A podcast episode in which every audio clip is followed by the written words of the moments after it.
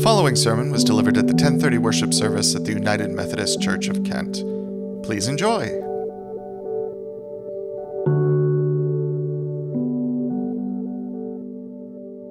Today's sermon is a continuation of a sermon series entitled Living in the Vine, based upon Jesus' teaching where he said, I am the vine, you are the branches. Those who abide in me bear much fruit. That image calls us to be spiritually connected to Christ and suggests that the result of such connection will be that we bear much fruit. That is, that we make a significant positive impact on the world around us. Today, we will pursue this theme further to consider who it is that makes a real difference in this world for good. Let's be for a moment in a spirit of prayer. May the words of my mouth and meditations of our hearts be acceptable in your sight, O Lord, our strength and our Redeemer. Amen. Who are the heroes or the heroines of the Bible? Who are the people who act with courage, who do the right thing even when it puts themselves at risk, who take decisive action in the face of trouble and threat, and who finally make a real positive difference on earth?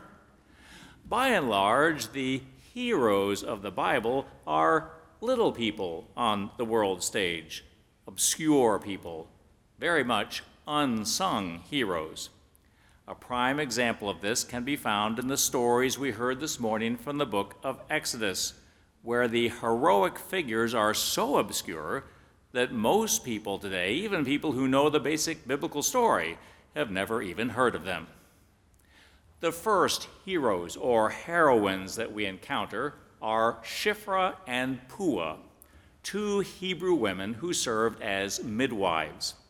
You can't get much more obscure, more, more obscure and ordinary than these two, and yet they found themselves right in the thick of things in ancient Egypt. Shiphrah and Puah were among the enslaved Hebrew people living at a time when the Pharaoh began to worry that the Hebrew people were becoming too numerous.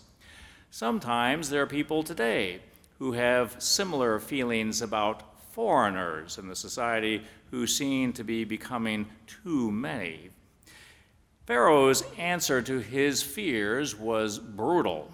He determined to kill the Hebrew children, especially the males, because he feared that too many Hebrew young men could eventually become a revolutionary force. When a regime decides to commit genocide, it generally tries to conceal its true intentions in order to avoid arousing resistance among those targeted. And thus, uh, in Nazi Germany, Jews were transported to labor camps. The Pharaoh decided that the way to eliminate male Hebrew infants would be to secretly press midwives into service. He had Shiphrah and Puah brought before him and ordered them that whenever a male Hebrew baby was being born, they were to deftly extinguish the child's life during birth. Shiphrah and Puah thus found themselves in a terrible position. If they defied the Pharaoh's command, they would surely pay with their own lives. What would they do? Our passage says that the midwives feared God. That is, they respected and revered God far more than the Pharaoh. Pharaoh may have been the ruler of Egypt, but God, they knew, was the ruler of the universe. In their commitment to God, they did the right thing they allowed all the Hebrew babies to live. The Pharaoh had Shiphrah and Puah brought before him and demanded to know why the male Hebrew babies were not dying. Shiphrah and Puah cleverly played off of the Pharaoh's own prejudice. They knew that he imagined that Hebrew people were less refined human beings. They were coarser than the Egyptians. So they said, Oh, great Pharaoh, these Hebrew women, you know, are different. They are so rugged, they just spit those babies out before we can get there. By the time we arrive, the, the babies are already in their mother's arms. The Pharaoh released Shiphrah and Puah, and the Bible goes on to say that God blessed them for their faithfulness. It has been observed that Shiphrah and Puah are the first recorded cases of civil disobedience, people refusing to carry out an unjust government command. It is an inspiring story of two small, ordinary people who, in the face of great trouble, pressure, and threat, held to their devotion to God and did the right thing. Yet evil often persists. The Pharaoh did not give up. Since his plan A did not work out, he turned to plan B, a more brazen and straightforward approach. He publicly commanded that all male Hebrew infants were to be thrown into the Nile, and he had the military power to back that command up. It is at this point in the story that we meet the next heroine, a woman whose name did not even appear in the passage that we heard, but whose name is given to us later in the book of Exodus and also the book of Numbers. Her name was Jochebed. She would be the mother of Moses. Like Shiphrah and Puah, she chose to resist the evil the, the Pharaoh's command, and she did so in a very clever fashion. She placed her infant son in a basket and set him upon the Nile. Notice how she, in fact, fulfilled the Pharaoh's command to throw her son into the Nile. But she was also very intentional about where exactly she placed her child. She set him in some reeds growing close to the shore. These reeds are traditionally identified as bulrushes, similar to cattails. The basket would have held fast among them. The location was near the Pharaoh's house and the daughter of Pharaoh came down to bathe at that spot along the river. This would not have been the Pharaoh's main palace. Rather, it would have been one of the many lodges or vacation homes that the Pharaoh had in numerous places around Egypt. The Pharaoh in question was almost certainly Ramses II, also known as Ramses the Great. Ramses had more than 60 daughters, born to various wives in his harem. They spent their time at various locations around Egypt, and it was one of those daughters who came down to the Nile to bathe near the reeds. Jochebed at this juncture was counting on several things. She was counting on her son being found and being found by the right person. She was counting on a belief that not all Egyptians are evil, that there is good in the hearts of some. She was counting on the Spirit of God to be at work to somehow make everything come together in the right fashion. And she was counting on decisive action from a little girl, her own daughter, Miriam, who was quietly observing her little brother from a distance. Miriam would be another heroine in the story. Pharaoh's daughter discovered the baby in the basket. She would prove to be precisely the right person, as Jochebed had hoped. She had a tender heart. As she picked up the baby, she recognized that it was one of the Hebrew children, one of the ones that her father had commanded be thrown into the Nile.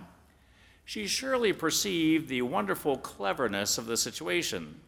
The baby had been thrown into the Nile, had it not?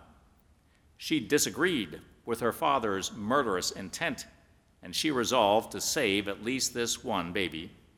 So she would become the final heroine in our story as she took decisive action to thwart evil. She declared to her attendants that she would raise this child as her own, and she named him Moses, meaning drawn out, because she drew him out of the Nile. Altogether, there are five heroic figures in our story this morning Shiphrah, Puah, Jochebed, Miriam, and Pharaoh's daughter. And I'm sure you have noticed that they are all women. On Mother's Day, one could easily make the point that the most important actors on the world stage are routinely women, especially when you take mothers into account. As William Ross Wallace famously put it way, way, long ago in an 1865 poem, the hand that rocks the cradle is the hand that rules the world. But the role of women in this story is particularly striking because this story in Exodus is set in very patriarchal times. Women were considered in that society to be low in the social order. The fact that God chose to work powerfully through women in that context profoundly illustrates the biblical principle that God typically works through those that the world considers to be marginal and small. Our story, however, is not yet finished. It was not Jochebed's intent to lose her child out of her household. There was one more key piece to the plan to be carried out by Miriam. Upon seeing that Pharaoh's daughter was cradling the baby, Miriam came forth and said, in all innocence, Would you like me to find one of the Hebrew women to nurse the baby? Pharaoh's daughter agreed, and shortly thereafter, Miriam came back bringing Jochebed. Jochebed was given the infant and even received payment for taking care of him and raising him in her home. The story of Moses is a powerful illustration of the New Testament teaching that in all things God works for good for those who love God. Through difficult and convoluted events, God was at work in a marvelous fashion, guiding all the elements to fall into the right place we can see how God was at work not only to bring about a happy ending for Jochebed and Miriam, but also to bring about a much larger purpose. Moses would now be raised by Jochebed as a Hebrew brought up in the faith of Israel.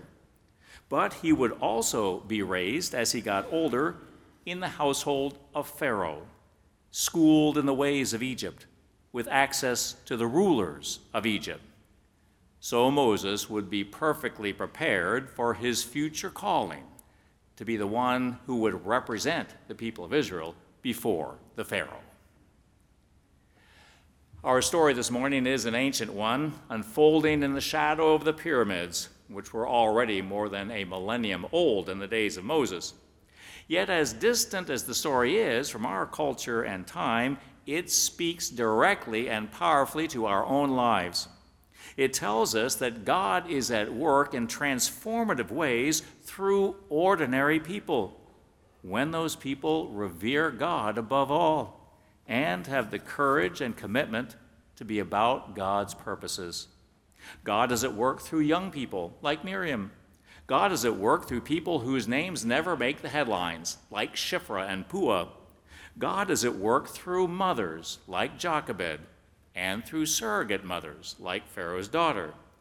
God is at work through people on the margins of society.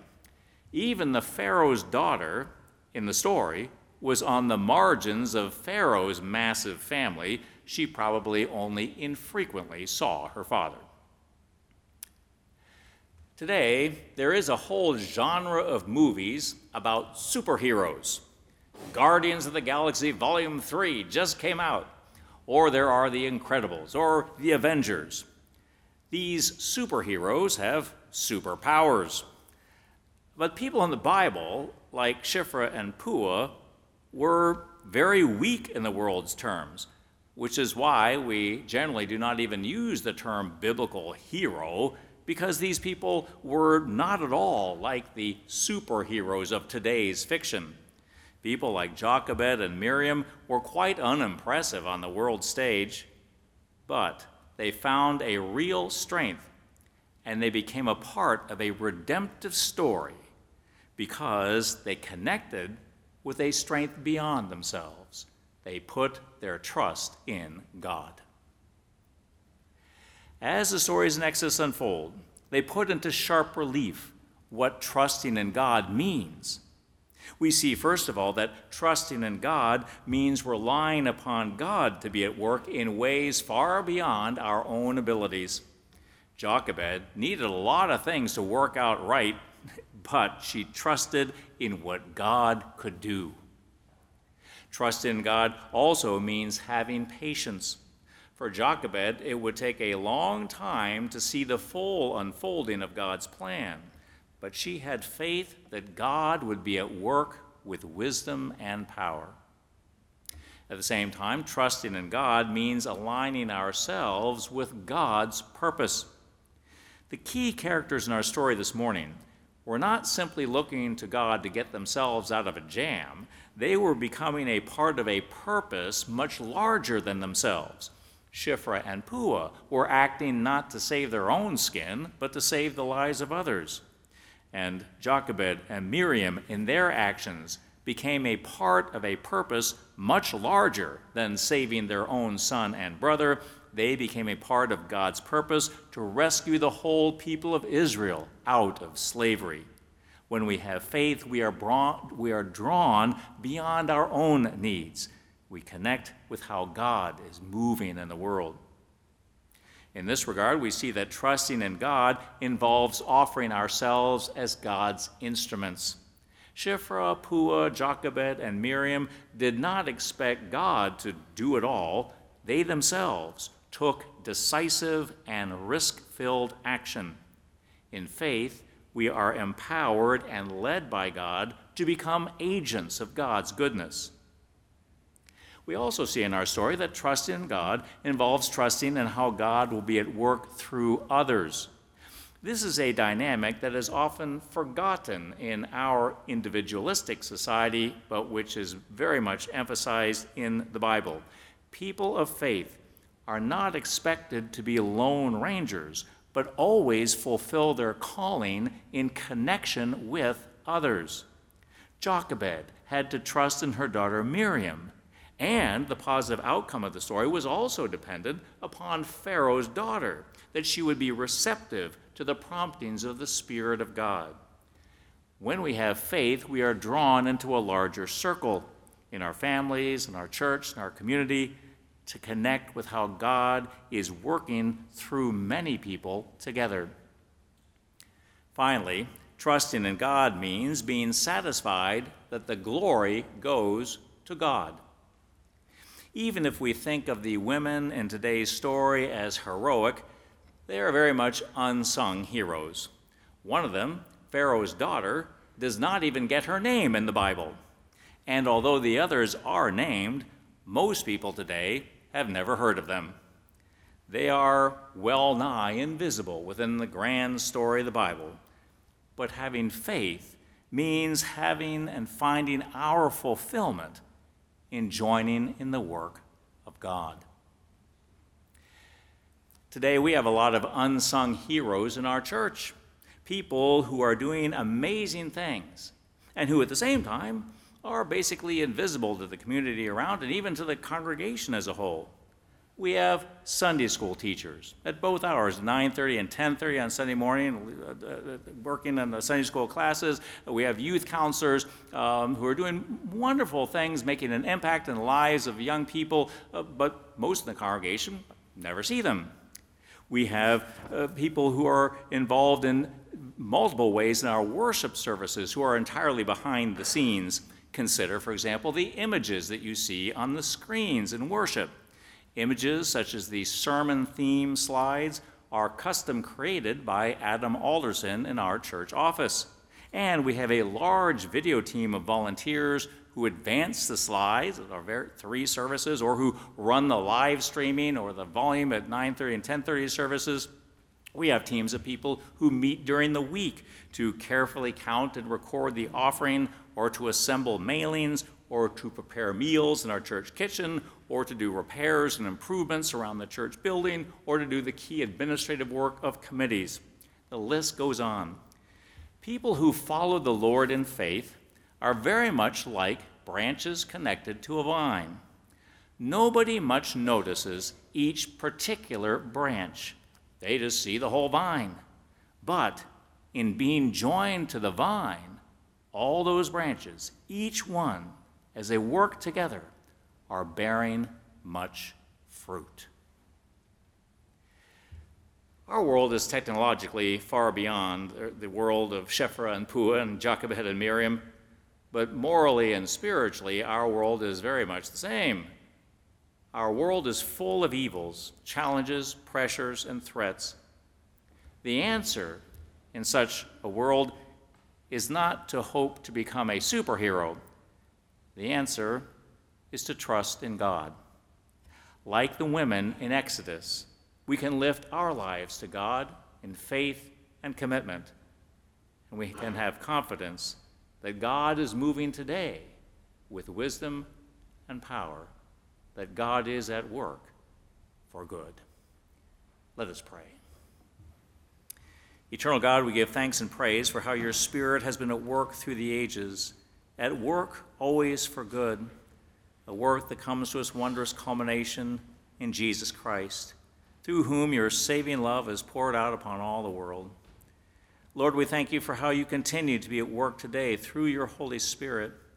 And we pray you would inspire us to have faith, to open our lives to how you would work through us, how we can be a part of the great story of your redeeming love, how we can join in your purposes today. We thank you, Lord, for how you draw us into the life of your church so that we can connect with one another and together can bear much fruit. We do reach out to persons in times of particular need. We pray for those who are sick or dealing with surgeries and lift up, especially this morning, Carl Schrickel and Carrie Shelley. We pray for those who are mourning and lift up, especially today, the family and friends of Cheryl Gardner, giving thanks for her service in this church in years past. We thank you for the larger church and lift up our fellow United Methodists at the Poe United Methodist Church. We pray you would inspire us all this morning, Lord, as we would join together to reach out into the world at large. Lord, we have a world today that continues to be full of injustice and prejudice, people fighting with one another, people considering others to be not worthy of their own community. But Lord, you have continually been at work to break down barriers, to draw us together as your people, to lead us afresh, just as you led the people of Israel in the days of the Exodus to break out of bondage, to become truly the people you are calling all of us to be. Lead us, Lord, as we would respond to you today to share in this world as people who truly are bearing fruit for your kingdom. We do give thanks, O Lord, on this day and for your love that we experience in special ways in our families. We give thanks for mothers, and we ask your blessing upon each family, that children and, and parents and grandparents might continue to grow in your grace, the knowledge of your wondrous love. And we do give thanks for this church family.